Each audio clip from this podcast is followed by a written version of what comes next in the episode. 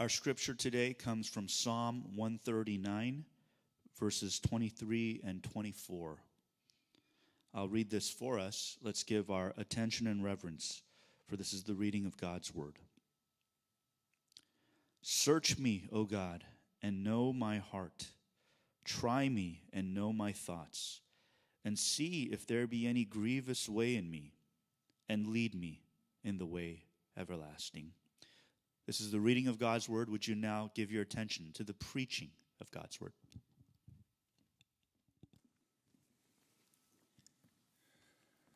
All right. Well, good morning, everyone. Um, my name is Jimmy. I'm one of the pastors here at Christ Central.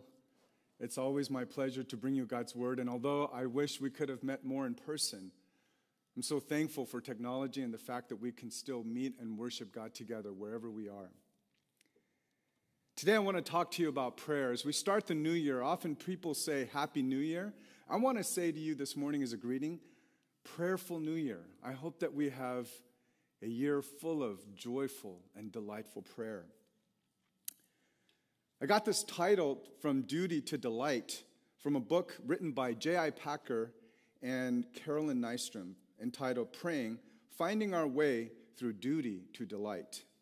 In it, in the intro, they say something very beautiful and true, and it says this Praying is the essence of Christian existence, and it involves belief, emotions, values, hopes, and fears, certainties and uncertainties, knowledge and ignorance. All of us are inclined to kid ourselves that knowing about something is as good as doing it. Not so. You know, a lot of us have heard so many maybe messages of prayer. We've read passages that have been about prayers of the saints. And maybe you've been involved in so many different prayer events. But I hope that we also understand that prayer sometimes feels like a Christian duty. That we do it because we think we ought to, we should, I have to. But prayer shouldn't be just a duty or things that we do as Christians, but it should be a delight. I think one of the challenges for me as I thought about this is the fact that I grew up in a Korean American church where I, I literally attended morning prayer, evening prayer, overnight prayer, prayer retreats, prayer mountains, literally in a cave sometimes. And I felt so inundated with prayer, I felt it was over the top. And so, as a kind of a re- rebellious second generationer, I, I thought, man, I'm going to do it differently. I'm going to be even shorter. I'm going to be concise. And I don't need all those things. And somewhere along the way, I think I kind of maybe perhaps discounted the significance of prayer in my life. But prayer is foundational to our relationship with God. Anyone in a marriage or relationship, in any relationship, you know how important it is to spend time with someone and how communication is vital to that relationship. In fact, prayer is how we began our faith journey. We began with the prayer as we received Christ into our hearts and as we heard the gospel of truth about our sin, Christ's redemption, and the hope that we have in Him, that, it, it, that the first thing that we did in response to that message was prayer. I know that we all wish we could pray more. And you know, one of the questions that always comes to me, not just as a pastor, but as a Christian, as a father, as a husband, is why don't we pray more? It's not like anyone is holding us back. The answer to this is so much more than what a Sunday sermon can bring. But today I want to try to chip away at it as we look at two significant verses from a beautiful prayer in Psalm 139. The context here is that David is writing to, singing about and singing to a sovereign God who searches him and knows him. And this entire psalm, a prayer, it ends with David making a request, a plea for God to search him and know him, to see if there's any grievous way, offensive way in him. And that ultimately his request is that God would lead him in the way everlasting.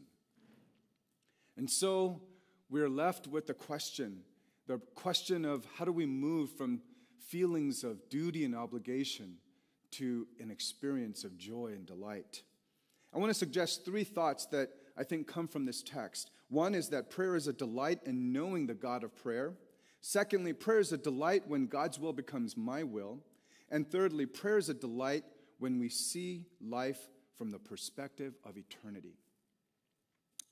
First of all, prayer is a delight in knowing the God of prayer. In verse 23, it begins with, Search me, O God, and know me. He's talking to a God who knows him far better than he can ever imagine. In fact, verse 1 of this same psalm begins with the words, O Lord, you have searched me and known me. David knew this. David knew that God already had searched him and known him. But now, at the end of this psalm and prayer, he's asking God to do it again, to search him and know him. And I think something in this is this longing and understanding to be seen and known as God is becoming aware more and more to his own soul. How amazing it is to know that before we ever knew of God, that God knew us. In verse 16 of this psalm, David writes, Your eyes saw my unformed substance, and in your book were written, every one of them, the days were, uh, that were formed for me, even yet, uh, when as yet there was none of them.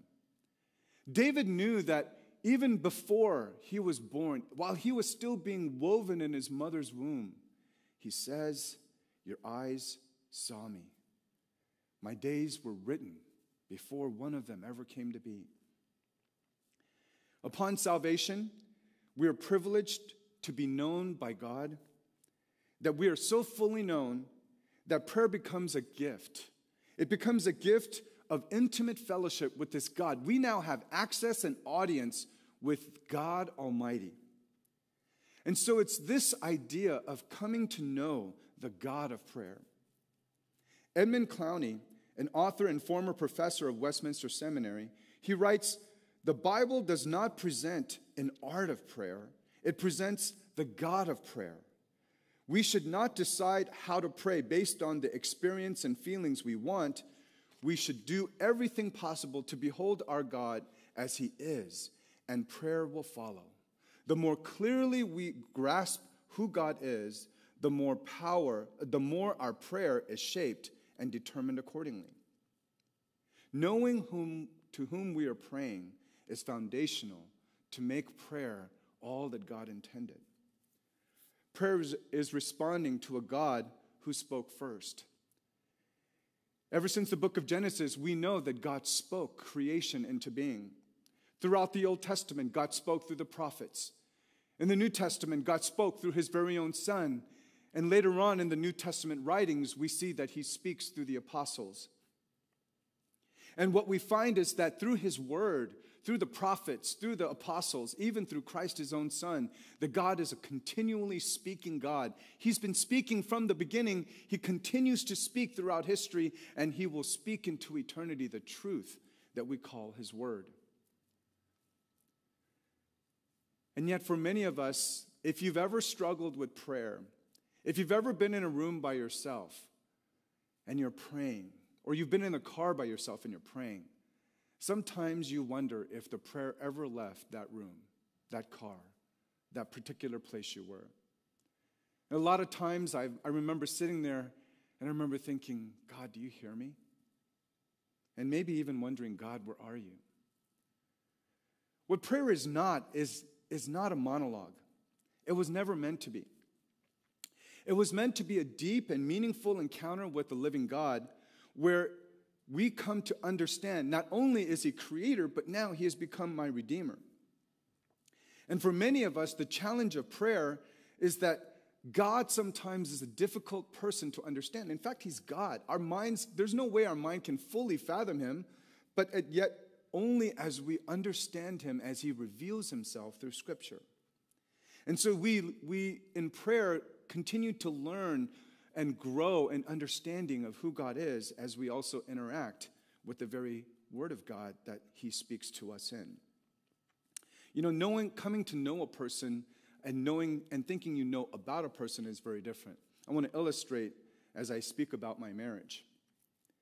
I've been married almost 22 years now to my wife, Jennifer. When I first met her, I got to know her name, I got to know things that she liked, the food she eats, the music she listens to, the schools she went to, and a little bit about her history as she shared with me her life story. But then as I as I as we got married, there were times when I just didn't understand her. When she was trying to articulate things to me about how she was feeling, what she was longing for. And when she got frustrated, she would say, Oh, I just wish you could read my mind. And I'm thinking, I'm sitting there thinking, Hello, um, I can't do that. and what she was longing for was a connection of understanding that I could understand what she's feeling or thinking even without the words. Well, obviously, humanly, that's impossible. And yet, 22 years later, there are times and situations now, because of constant interaction, communication, listening to her, now understanding things that actually are her fears, anxieties, concerns, joys, and worries, that through the years of communication, talking, and listening, that I think I can guess about 80% accuracy what she might be thinking and feeling. I share this because prayer, in that sense, when it comes together with the truth of God's word, becomes that type of communication where I listen to God through his word and I speak to him in response in prayer. We come to know a person more by spending time with that person and interacting with that person daily. In fact, Pastor Tim Keller, in his book Prayer, uh, he asks the question what is prayer then in the fullest sense? And he writes, prayer is a continuing uh, is continuing a conversation that God has started through his word and his grace which eventually becomes a full encounter with him. What does a full encounter with God look like?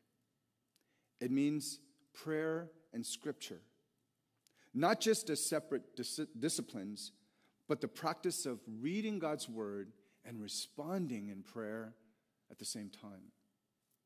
It's when we read the word and we let the word really minister and speak to us, and then we respond to that word in prayer, and then that opens up a floodgate of all the different thoughts and feelings and emotions and situations. But it's in light of who God is and how he speaks, and, and the fact that I'm responding to the God of Scripture and not just the God of my imagination. It also could be a time when you start in prayer and then you're led back to a truth that you're reminded of. You go back and read the text and you remember what God has said, which offers you hope and maybe even a glimmer of understanding. When David asked God to search him and know him, to try him or to test him, and then he asks him to lead in the way everlasting, how would God, do, how would God do that? How would God search him, know him, test him, see him, and then lead him.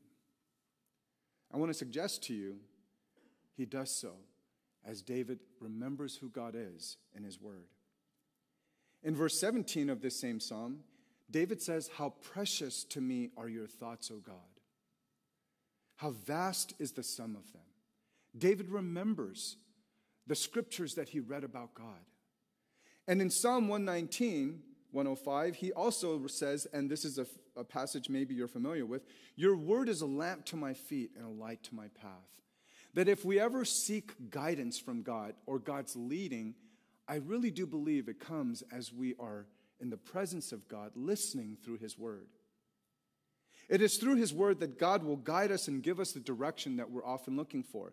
And although we may be asking for a decision about which job to take, or a person that we might be interested in pursuing or marrying, or maybe a college application, or maybe even just the decisions of everyday life, maybe challenges that you're facing at work or school, whatever it is, that it is through His Word that we begin to understand His heart more and it's not that you're going to get a specific answer, perhaps, but that there is a clarity of certain things of right and wrong, true and not true. And that as you pray and make your requests, that a peace comes and understanding that the God you speak to is a God who loves you and who will not leave you and who promises will be your good shepherd to guide you. Yes, prayer can be a short sentence Lord, help. Sometimes prayer is an expression of love to others. May I pray for you? And by the way, I don't think I've ever heard anyone say no to that request. Prayer can also be a time of cleansing and restoration. There are times when sometimes we cry out to God in anger Lord, I'm so angry. Lord, you make no sense. Lord, I don't understand what you're doing. Lord, I feel so hurt. But when we finish with those moments, where do we find strength? Where do we find hope or forgiveness or healing and comfort? One option is we're left to our own thoughts. And when we're sitting there in the vastness of our feelings and emotions and situation, we often feel lost. And so, whatever fills that void, sometimes doubt or fear, that's what perhaps governs our day. Another option is to maybe read some cliches or quotes from others, right or wrong, biblical or not. We hear certain phrases and then we're like, oh, I like that. Another option could be that there could, there's God's word. And when you go to God's word, that those yearnings of the heart, the things that come to us in times of prayer, are met with the truth of Scripture. But what happens in a culture where, even perhaps more, more often these days, that people miss worship and don't get a chance to hear the truth and exhortation that is proclaimed on a Sunday worship? Or maybe people are too busy to spend time in God's Word daily so that a lot of things are said to God, but not much is remembered or thought or heard. And people are often used to reading quotes or even listening to sound bites or podcasts, or maybe even listening to other people's writings on their meditation of God's Word, instead of understanding and learning how to find those truths and come to those conclusions on our own. We sometimes become overly dependent on other people rather than simply learning to find the beauty and the peace of God as we meet with Him. I think today, part of the reason we're not as prayerful as we should be is because we live in a culture that seeks so much independence, and sometimes we don't come to the source of our greatest comfort, which is God and His truth. And prayer is to rely on this God who spoke first. And our soul's greatest joy and delight is when we come to know him more as we are fully known and as we read and understand him through his word. And so prayer is a delight in knowing the God of prayer. Secondly, prayer is a delight when God's will becomes my will. In this psalm, as uh, in verse 23, in the second part, he says, Try me and know my thoughts. Lead me in the way of everlasting. What David is asking of God is, Please change me. That God will find and look, and it's not that God doesn't know that he has to search, but that God already knows. And perhaps what David is asking is, Help me to know what you know. And often, as we make our requests and enter into times of prayer, our expectation is that we expect God to change. We expect God to somehow do something that may be different from maybe what He was already doing, or we don't know what God is doing. But I want you to understand that in prayer, the person that's changing is definitely not God. Because the scripture tells us very clearly He is the same yesterday, today, and tomorrow. The person that's changing is us. It's me when I'm in prayer. In the Garden of Gethsemane, Jesus prayed urgently.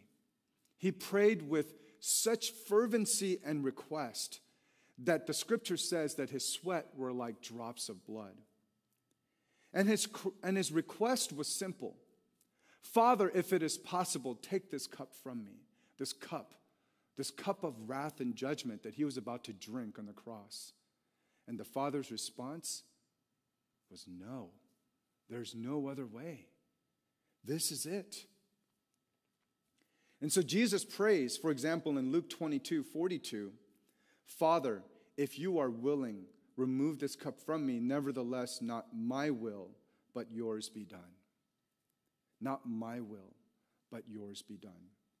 I really do believe that this is a wonderful pattern of prayer that should be our heart and our pattern as we pray. We can make our requests. It's very clear that the scripture tells us. In fact, in Philippians 4, it says, to make your requests made known to him, and let the peace of God, which transcends all understanding, guard our hearts. As we make our requests, though, it's important for understand that what we want is the very best and not just what I ask. You see, what I ask, I ask in my limited understanding, my limited perspective, and simply from my own sometimes heart's desire that may not always have the best intentions or motives. And so it, when we pray, Your will be done, not mine, what we're asking is for God's very best. Not for what seems good at the moment, but what is best from the bigger picture. You know, I have two teenagers at home, and trying to discover and establish their own ability as growing into adulthood, there's rough days of yelling and arguing and tension and moments of defiance where they have the audacity to say no to mom and dad, like as if there was even an option.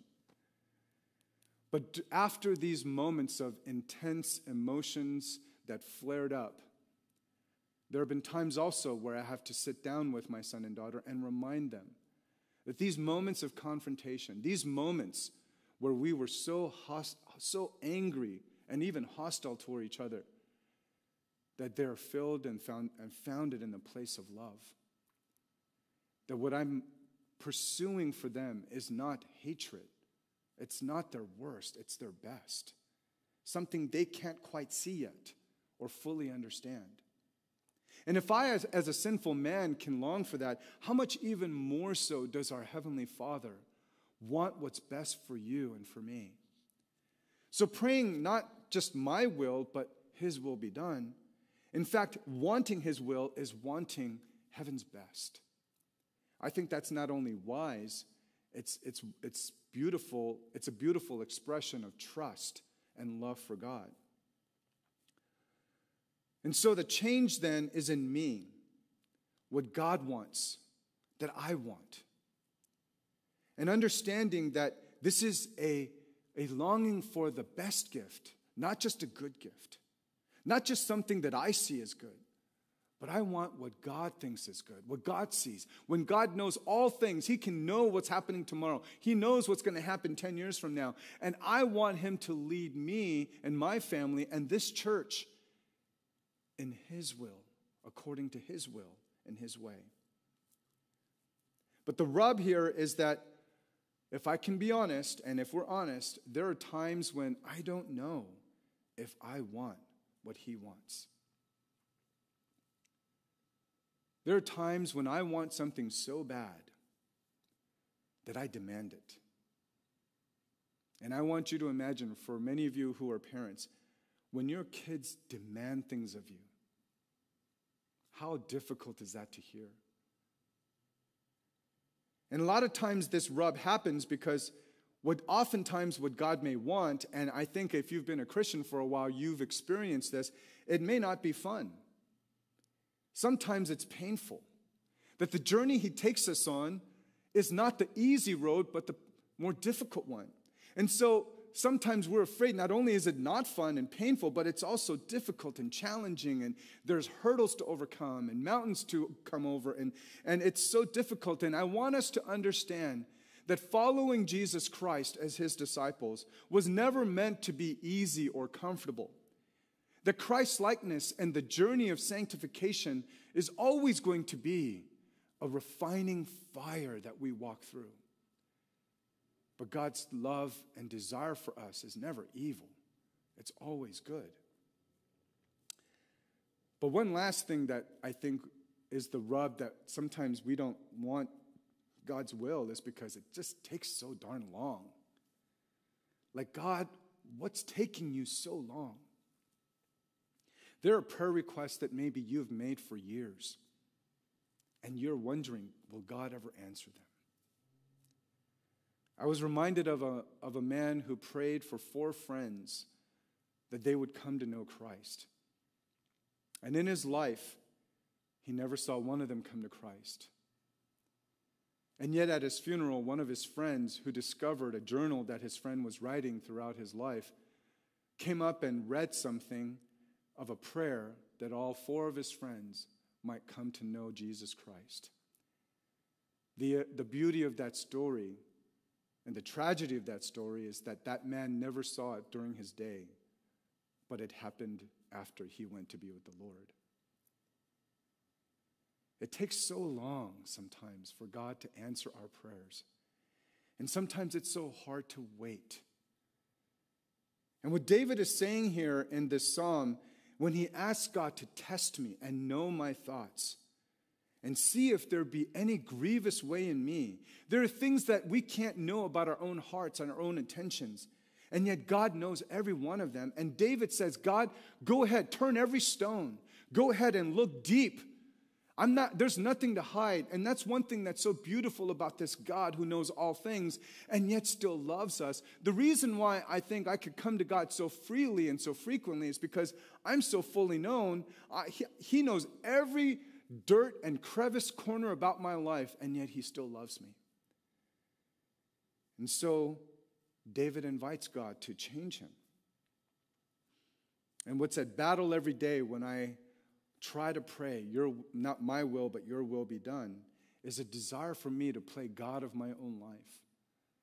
That I want my will to be done, and I want God to be my servant. But we know that's not the case. The posture of my heart should be one of humility with right expectations that God has established in His truth. That He has said that His, his thoughts are higher than our thoughts and His ways are higher than our ways and that there are things that we ought to remember that God sees and knows so much better. And so there comes in the rub of trust, of understanding the very God that we call our Savior and our Redeemer. I want us to also understand very clearly, for a bit of clarity, whatever changes that are occurring is not by my power, it's by the power of God's Holy Spirit. That God's Spirit uses in times of prayer and reading of Scripture, that it convicts my heart, and that He leads to transformation through the guidance of His truth on a daily basis. And so I have a question for you, dear Christian. When you pray, do you trust that God, what God is doing is absolutely the best for you? Or do you wonder sometimes if God loves you? Or if God's really looking out for your best interest.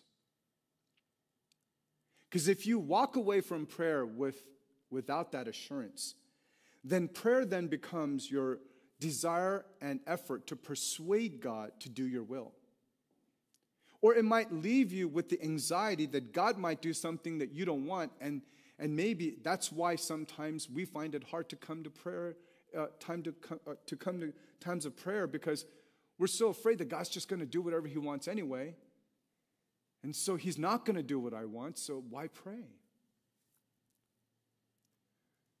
The gospel reminds us to go back and remember that one God is trustworthy.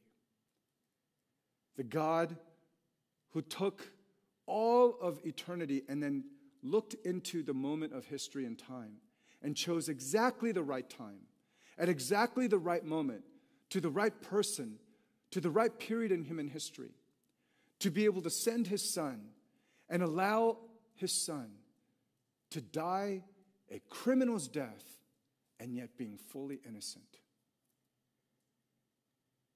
And he also is the God who sent his own son to die for you and I so that we would have eternal life. And so that as we look at the cross, the cross is a great message of irony, of perplexity. That what looked like such a great loss turned out to be such a great win. And if this God could care for us for our eternal destiny, how much more will He continue to care for us on a daily basis? In Tim Keller's book on prayer, one of the, su- one of the subsections was entitled The Supremacy of Prayer. And in it, he talks about a, a approach of what God, what happens in prayer, what God does. And he talks a, a, a bit about Ephesians 1:17, where he writes, I keep, where Paul says, I keep asking that you may know him better. And he writes, It is remarkable that in all of his writings, Paul's prayer for his friends contained no appeals for change in their circumstances. And what's interesting is that this, this whole point of Paul's prayer in Ephesians 1 was that Paul didn't ask for, for Christians to be set free from prison. He didn't ask for, uh, for persecution to stop or for, for uh, sick people to be healed in those sense. It's not that those things were wrong or perhaps he never did pray them, but the one thing that he wrote in this letter to the Ephesian church was that he said, I keep asking that you may know him better. And the reason why he says, therefore, knowing God better uh, is what we must have above all if we are to face life in any circumstances. If God were to change a circumstance, sure, that might feel good for the moment. But the truest gift in prayer is to understand that what God is doing and who God is gives us a greater comfort and peace no matter what the circumstance, whether He chooses to change it or not. And so the deepest sense of change in us is not when God changes the circumstances, but when God changes us as we come to know Him better so that his will is done according to his, his glorious plan and for his namesake. And that his will no longer becomes this daunting thing, this big question mark. But now that question mark is filled with the very person of who God is, knowing him more and understanding who he is, so that when he does his will, it's not so much a struggle, but a delight. And so prayer is a delight in knowing the God of prayer, as well as uh, it becomes a delight when God's will becomes my will. But thirdly, prayer is a delight when we see life from the perspective of eternity. At the end of verse 24, David's final request is lead me in the way everlasting. You know, expectations in prayer are often seen in the context of where we expect the best life to happen. Do you expect in prayer, as you make your requests and as you pray and when you think about God, do you want God to make this life on earth the best life experience? Or is the best life experience something that is yet to come? Some of us pray expecting God to create heaven on earth where circumstances, relationships, disease, struggles with sin, injustices, and all kinds of imperfections are made better to our liking now, here, ASAP. There's nothing wrong with praying for a miracle, there's nothing wrong with making our requests. But I want us to remember that there are certain things that just are because we live in a fallen world and that you and I are people still struggling with sin. And so, when we pray, for example, things like broken marriages, in the midst of pain and hurting, we want God to fix it right away, right now. Do a miracle in our hearts. When our kids, when we think about our kids and their, their experiences at school or sports or friends, we want the very best for them. We want no pain, no heartache, no, no uh, cuts, no, no, nothing less than just the best. And of course, every parent longs for that. When loved ones are ill, or maybe even on their deathbed, we find it so grievous that they're not able to live to 80 or 90. And I'm not saying this to diminish anyone's pain. But as Christians, isn't that why faith matters? Isn't that when faith helps? Because when we're faced with these difficulties, what are we expecting in prayer? What are we expecting of God? When the psalmist says, Lead me in the way of everlasting, I believe he is asking the Lord to lead him to live with eternity in mind and not to necessarily just want those things that are immediate and maybe even gratifying. A lot of times, I remember uh, my own struggles in prayer, and maybe even people sharing with me that one of the struggles in prayer is a wandering mind. Have you ever, I'm sure you, all of you are probably going, sitting in your home going, Yes, I know, I remember. Every time we pray, you're, as you start to pray in a certain line of thought, there's something else that intrudes your time of prayer, and they're wandering thoughts. And a lot of times, my response to that was, oh, okay, focus. And then just trying to pray in that line of thought before. But that, that wandering thought keeps pervading my time of prayer. And in one of the seminars that I took on spiritual formation, the professor said, Don't ignore that, follow that. Follow your thought that leads you into distractions and see where your thoughts are going. Why do you keep having those thoughts? The professor who gave the seminar said he discovered that his daughters kept coming to mind. And as he followed the rabbit trail of this distracting thoughts, he realized he was constantly worried about his daughters to the point where they were idols to him. And his instruction to us in prayer was perhaps God, in His love, doesn't want us to ignore those things that grip our hearts because that's where our treasure lies.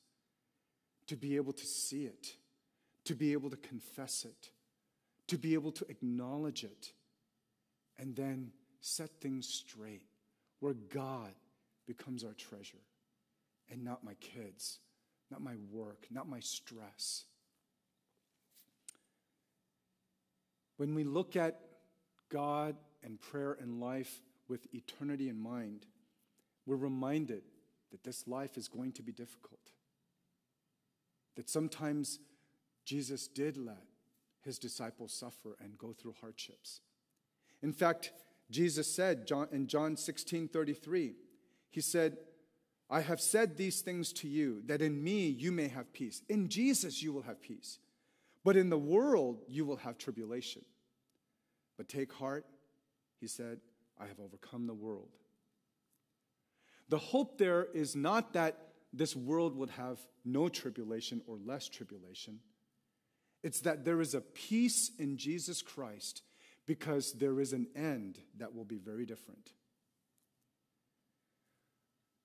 If you're going through hardships right now, if you're frustrated with the coronavirus and, and all that we've been going through, if you're sick at home and you're, you tested positive and you're going through the symptoms, I get it. It's so hard. But we are told that life will be hard, that our peace is not found in a tribulation less world or day. It's finding Jesus with eternity in perspective in those moments. And so the delight is only possible if we can see life from this perspective, of His perspective. And so, if God doesn't change your life circumstance, does He still love me? Does He still love you? Of course, you know the answer is yes, He still loves you. The cross reminds us that defining and believing God's love for us doesn't begin with circumstances, but it begins with us looking back to the cross and remembering that God's definition of love was to show us what it will cost to bring us closer to Him, to have audience with Him, and to have eternity with Him. And whatever happens in between that period, from now until eternity, that we are called to be patient, to trust, to walk by faith, and to know that our greatest peace is found in the person we pray to and not the circumstances always. The psalmist here is asking for something that most of us don't, don't often ask or invite God to do, which is to come and search me, know me, try me, and lead me. He makes the acknowledgement that God is sovereign. He remembers. And if I could summarize Psalm 139, he says, You know where I am at all times. You know what I do from morning till night. You know my thoughts before I utter a word. You can protect me because you know everything about me. You lay your hand upon me. He says, Such knowledge is too wonderful for me. It is too high. I cannot attain it. I can't ever leave your presence. Where can I go from your spirit? If I go to heaven, if I go to Sheol, I can't leave your presence. Wherever I am, your hand shall lead me, your right hand shall hold me. You make the darkness become light. And from my mother's womb, you made me and you knew me. How precious are your thoughts to me. And on and on and on, the psalmist continues to recount who God is, how much he knows, how much, uh, how amazing he is. And then he invites this amazing God to search him and know him and then lead him. He's submitting, he's asking his will to be done. And therefore, he's also asking to help him live in a path that leads to everlasting. Waiting on the Lord is so hard. Like some of you, I lost my grandmother during the COVID period. Yes, she was 97. And I remember when I, I was giving uh, and leading uh, the funeral and the word of God during that time in remembrance of my grandmother. I remembered in preparation thinking, when my grandmother leaves and my mother goes to be with the Lord, who's going to pray for me? You know what I realized? I realized I got to pray for me. And I got to be that person of prayer for my kids and for the next generation. My dear brothers and sisters, I know waiting on the Lord is hard. And I was reminded through a song and, and through this passage of Psalm 130. In verse 5, it says, I wait for the Lord. My soul waits, and in his word I hope. My soul waits for the Lord more than watchmen in the morning, more than watchmen in the morning. Out of the depths I cry to you, verse 1. I cry to you, O Lord, hear my voice. Let my ears be attentive to your voice. Do you realize that when we cry out to God, that God will hear us because there was a day in human history when a man who had intimate fellowship with his father cried out, My God, my God. And there was silence. You and I most definitely are heard, and God will answer, and Christ will return because he did.